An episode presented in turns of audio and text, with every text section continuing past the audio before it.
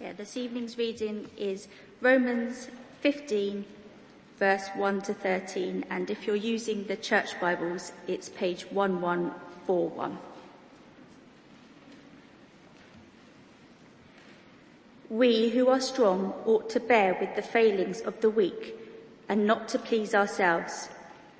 Each of us should please our neighbours for their good, to build them up. For even Christ did not please himself, but, as it is written, the insults of those who insult you have fallen on me. For everything that was written in the past was written to teach us, so that through the endurance taught in the scriptures and the encouragement they provide, we might have hope.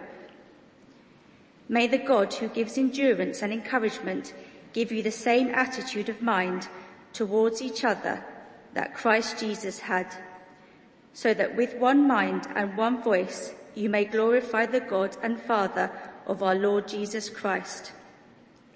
Accept one another then, just as Christ accepted you, in order to bring praise to God. For I tell you that Christ has become a servant of the Jews on behalf of God's truth, so that the promises made to the patriarchs might be confirmed, and moreover that the Gentiles might glorify God for his mercy as it is written, Therefore I will praise you among the Gentiles. I will sing the praises of your name. And again it says, Rejoice you Gentiles with his people. And again, Praise the Lord, all you Gentiles. Let all the people extol him. And again Isaiah says, The root of Jesse will spring up one who will arise to rule over the nations. In him the Gentiles will hope. May the God of hope fill you with all joy and peace as you trust in him, so that you may overflow with hope by the power of the Holy Spirit.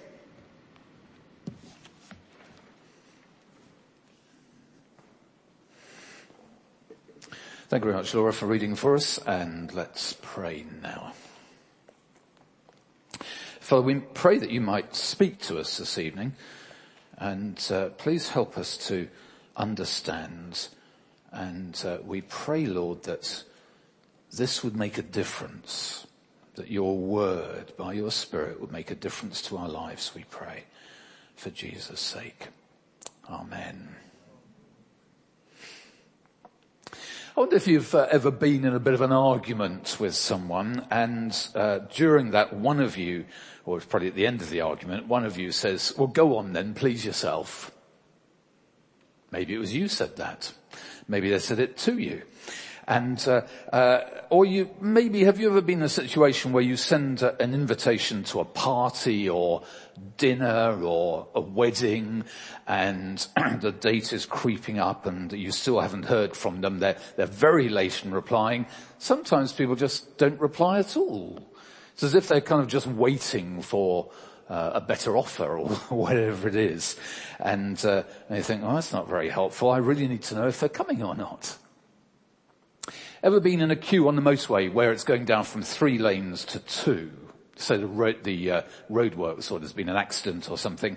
And, uh, uh, and as you're patiently waiting in the queue, it's an Audi. They're always Audi drivers, aren't they? Come up the outside and they go right to the end and then they push in. I don't know what it is about what happens to people when they buy an Audi, but uh, it always seems to be Audi drivers. And uh, uh, it may be not all Audi drivers, of course, I have to say. We have some here, and, and they would never do this. But, uh, um, but, uh, but I'm sure, like me, you have probably said, probably out loud as I have, well, go on then, please yourself.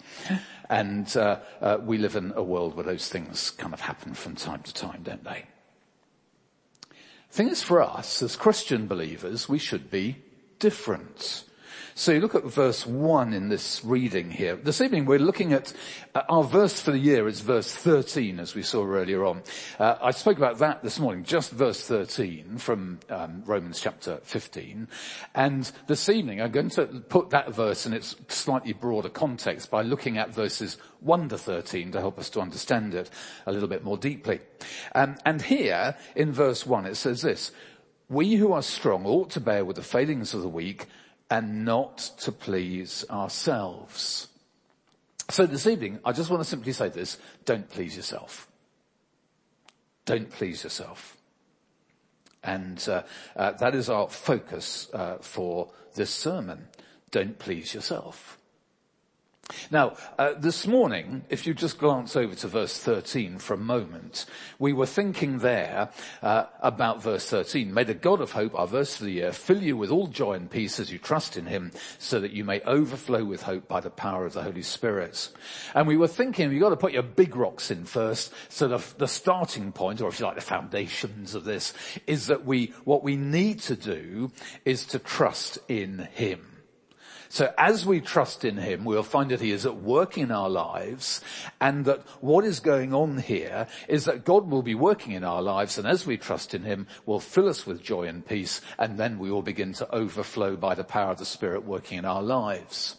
Now, this passage is telling us, and we're not going to spend very much time on these particular verses, but when you look at that succession, when it, again it says, again it says, again it says, uh, that uh, Laura read for us just now in verses 9 and 10 and 11 and 12, that the issue here is that in the church in Rome, there seemed to be a group of people who were Jewish background and a, a group of people who were Gentile background, and there were people uh, in, within the church church and, and, some weren't accepting the others and some of these weren't accepting those. So the Gentiles who weren't really accepting the Jewish folks in the church or more likely the Jewish background guys uh, were not accepting the Gentile background people within the church. And so they were pleasing themselves. They were saying the church is really for us and not for these other people. Um, and therefore, he's saying here, when we get to verse 13 there, may the God of hope fill you with all joy and peace as you trust in him, as you work this out, as you don't please yourselves, as you actually see that, uh, in fact, that the, the, salvation that I've been talking about in this letter, for instance, is in fact for absolutely for everyone.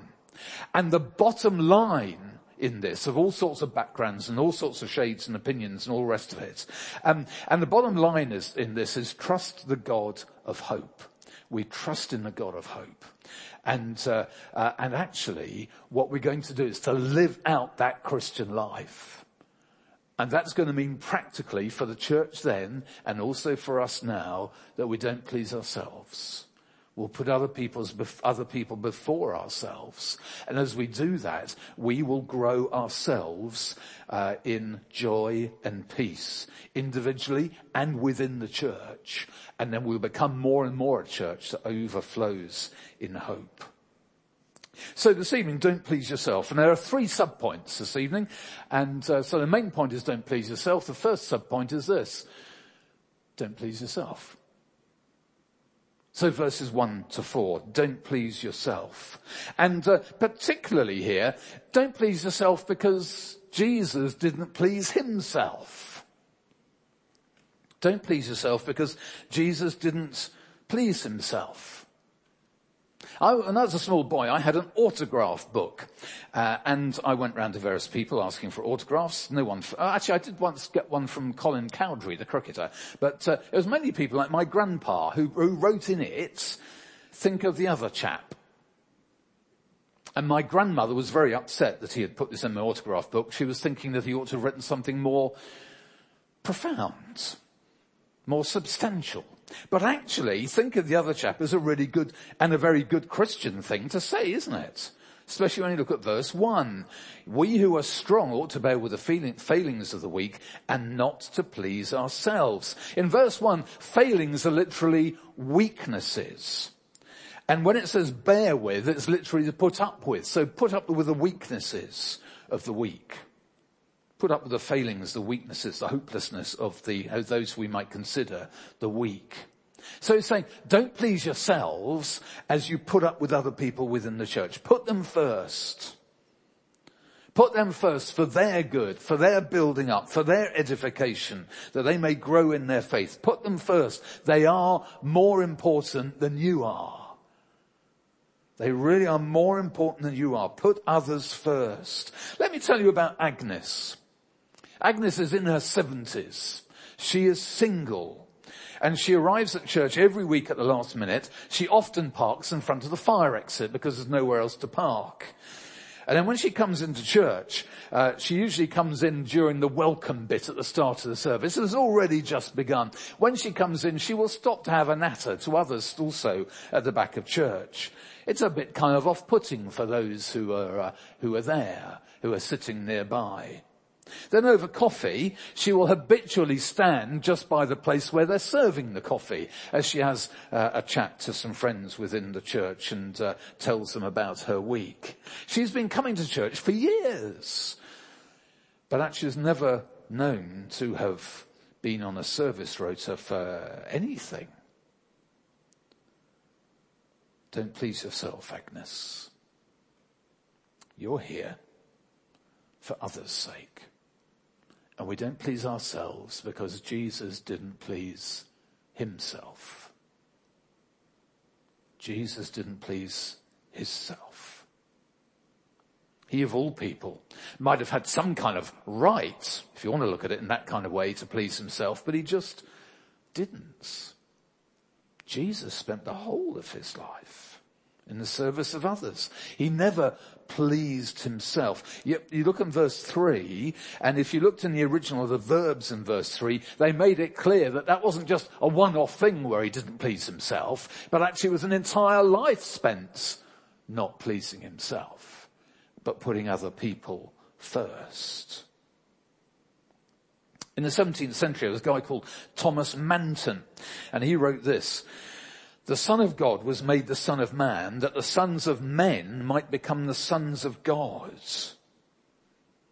He took our misery that we might have His glory. He was born of a woman that we might be born of God. Christ was really sin for us that we might be really righteous in Him. And that is service, isn't it? That is not pleasing yourself. Martin Luther once wrote this, believers should not please themselves even as Christ did not please himself. And so our question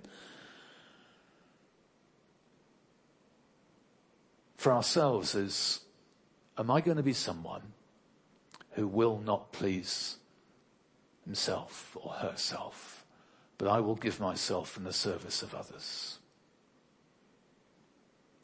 Our Queen, for instance, is uh, a Christian believer, we understand, well known for her bringing that into uh, uh, her speeches each year on Christmas Day. Uh, and well known too for not pleasing herself. Ever since the abdication crisis from the uh, Edward VIII in 1936, she knew that she would at some point become the queen. And she began to prepare for a life of service, serving her country and serving the Commonwealth. So for us, please don't please yourself. And we do that because Jesus didn't please himself. He died for us. And that is the ultimate in not pleasing yourself. And then in verse four, there seems to be what seems to be a little bit of a sidetrack. For everything was written in the past, Old Testament was written to teach us so that through the endurance taught in the scriptures and the encouragement they provide, we might have hope. Which of course links in with our verse for the year over in verse 13 there. And uh, um, do you have a little voice in the back of your head that says, um, you know, don't please yourself? Or what about me?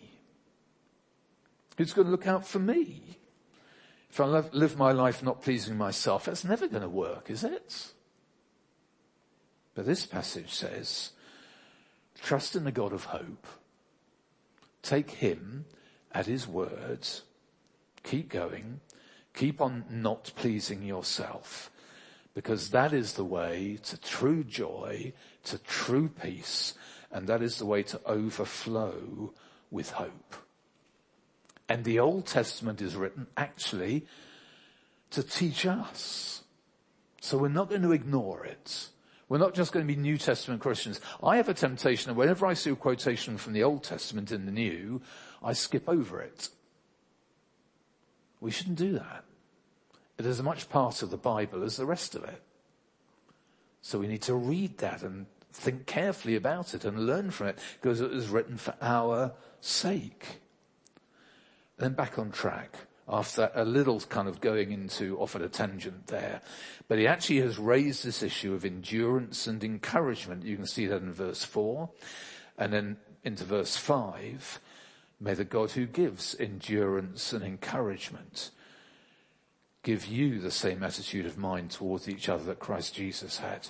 So the first thing, don't please yourself. That's our big thing. First subheading, don't please yourself. Second subheading, don't please yourself. Don't please yourself secondly because if you don't please yourself, you will build unity in worship.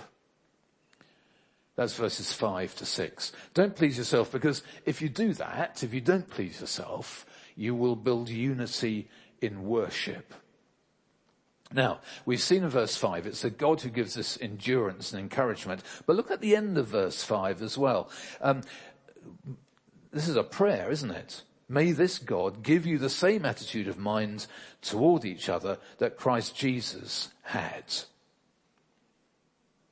so that with one mind and one voice you may glorify the God and Father of our Lord Jesus Christ. It's an attitude of, of love and delight in each other where you have one mind and one voice and the same purpose, the same mind, where you all agree with each other, where there is a profound and deep unity with each other and a love for each other.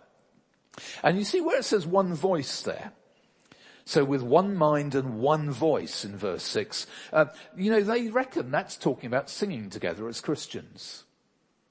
They reckon that's about what we were doing just earlier on. They reckon that's about what we're going to do later in the service.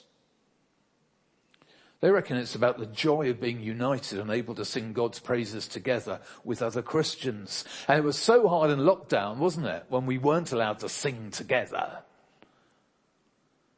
We can at the moment and we need to pray that we're going to be able to continue to do that and delight in it. Um, it was Tozer who said this, worship also means to express in some appropriate manner what you feel. And Martin Luther said this, a home in my own house, there is no warmth or vigor in me, but in the church, when the multitude is gathered together, a fire is kindled in my heart and it, and uh, it breaks its way through. Have you ever experienced a church where maybe on holiday, say, and you go there and you walk in and you think, oh, there's a bit of an atmosphere here. What's going on? It doesn't seem right somehow.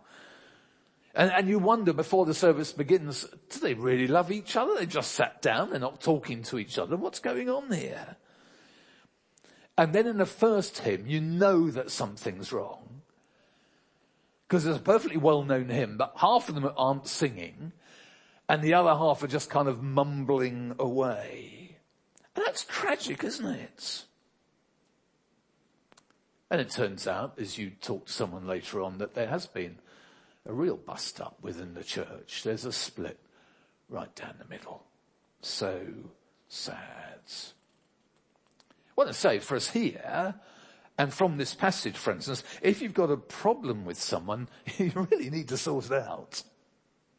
If you're at home and watching this online because you won't come because you've got a problem with someone, for instance, I don't know if there's anyone in that situation, but if there were, or if there ever were in the future, you really need to sort that out. There's a challenge from God's word that we need to sort these things out so there aren't those divisions. An unresolved issue with someone? Well, we won't be of one mind and one voice. And we won't be glorifying the God and Father of our Lord Jesus Christ in the way that we could be and in the way that we should be. So it's this attitude of mind he talks here uh, about here in verse six of one mind and one voice. Let's not muck up our sung worship. Let's make sure we're one with each other. Let's make sure that we really are one mind and one voice. So when we sing, we are giving it our all. And it's such a special thing, isn't it? I reckon every Sunday at some point, morning and evening, I stop singing because I just want to listen to you guys sing. Blesses my heart to do so. So let's not muck that up. Let's make that as good as it possibly can be. But there's actually even a slightly bigger issue underlying this, and that is actually the whole of our Christian life. Tim Keller, New York pastor, said this, only believers who are following hard in setting priorities for Christian growth and ministry will experience deep unity. I love that idea of following hard. Those who are passionate, those who are all out for the Lord. And we're going to experience that really deep fellowship and unity if we are all likewise following hard, going flat out for the Lord Jesus. That may be something you'd say, a bit of a late New Year's resolution, but it's only the 2nd of January. Say, Lord Jesus, this year, please would you help me to follow hard, to be all out, flat out for you, serving you, doing all I can, giving of myself, not pleasing myself, and any day of this year, because I want to put other people first. So don't please yourself. Don't please yourself because Jesus didn't please himself. Don't pl- himself. Don't please yourself because you'll build unity in worship by not pleasing yourself, by putting other people first. And then the third point, you've probably guessed it, don't please yourself. Because Christ accepted you and we need to accept one another. It's verses 7 to 13. But I just want to focus really on verses 7 and 8 here. And we'll leave the Jew and Gentile divide and the, the reasons why there shouldn't be a Jew-Gentile divide within the church for another time. But verses 7 and 8, accept one another then just as Christ accepted you in order to bring praise to God. For I tell you that Christ has become a servant of the Jews on behalf of God's truth so that the promises made to the patriarchs might be confirmed and moreover, that the Gentiles might glorify God for his mercy. This passage is saying, accept one another because Christ accepted you and me.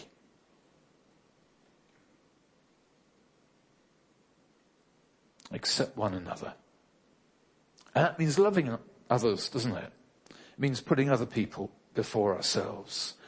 Um, and making sure as we love each other, we do that to the best of our ability from the bottom of our hearts. Because being loved brings great joy.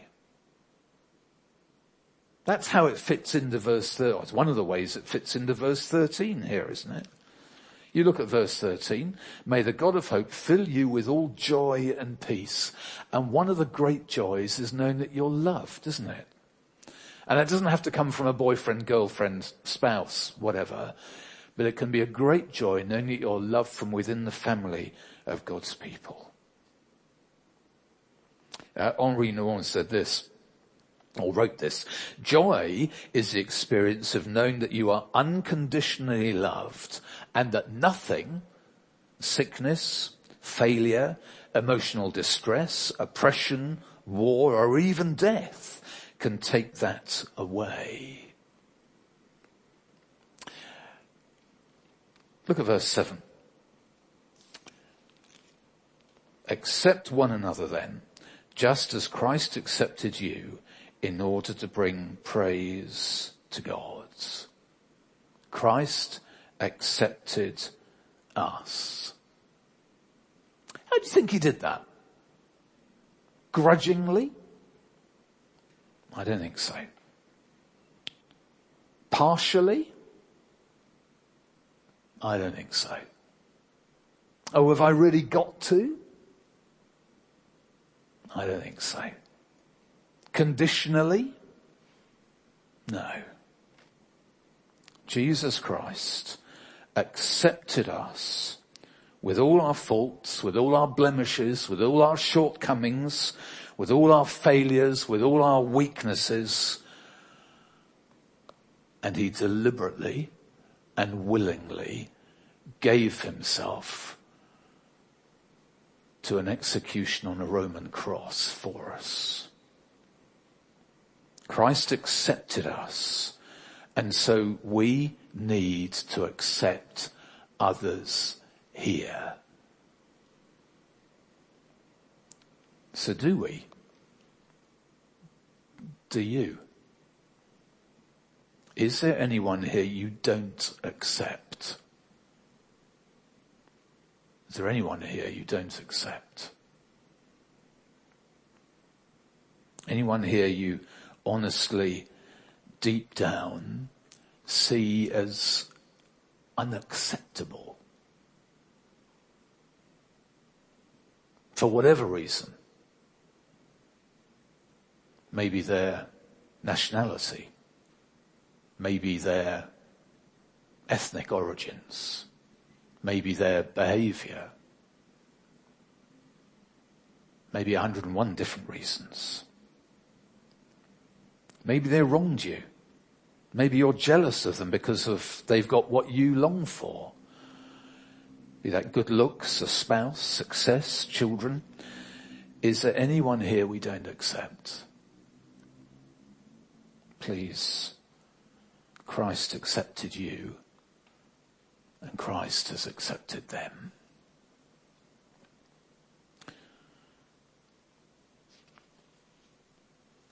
So we're going to look at verse 13.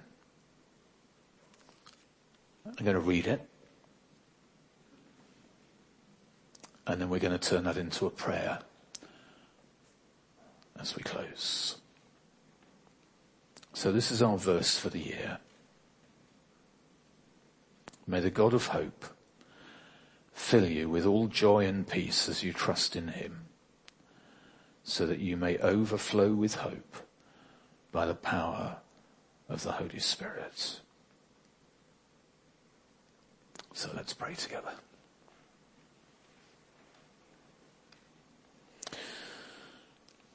So may the God of hope fill us with all joy and peace as we don't please ourselves and as we trust in him so that we may overflow with hope by the power of the Holy Spirit.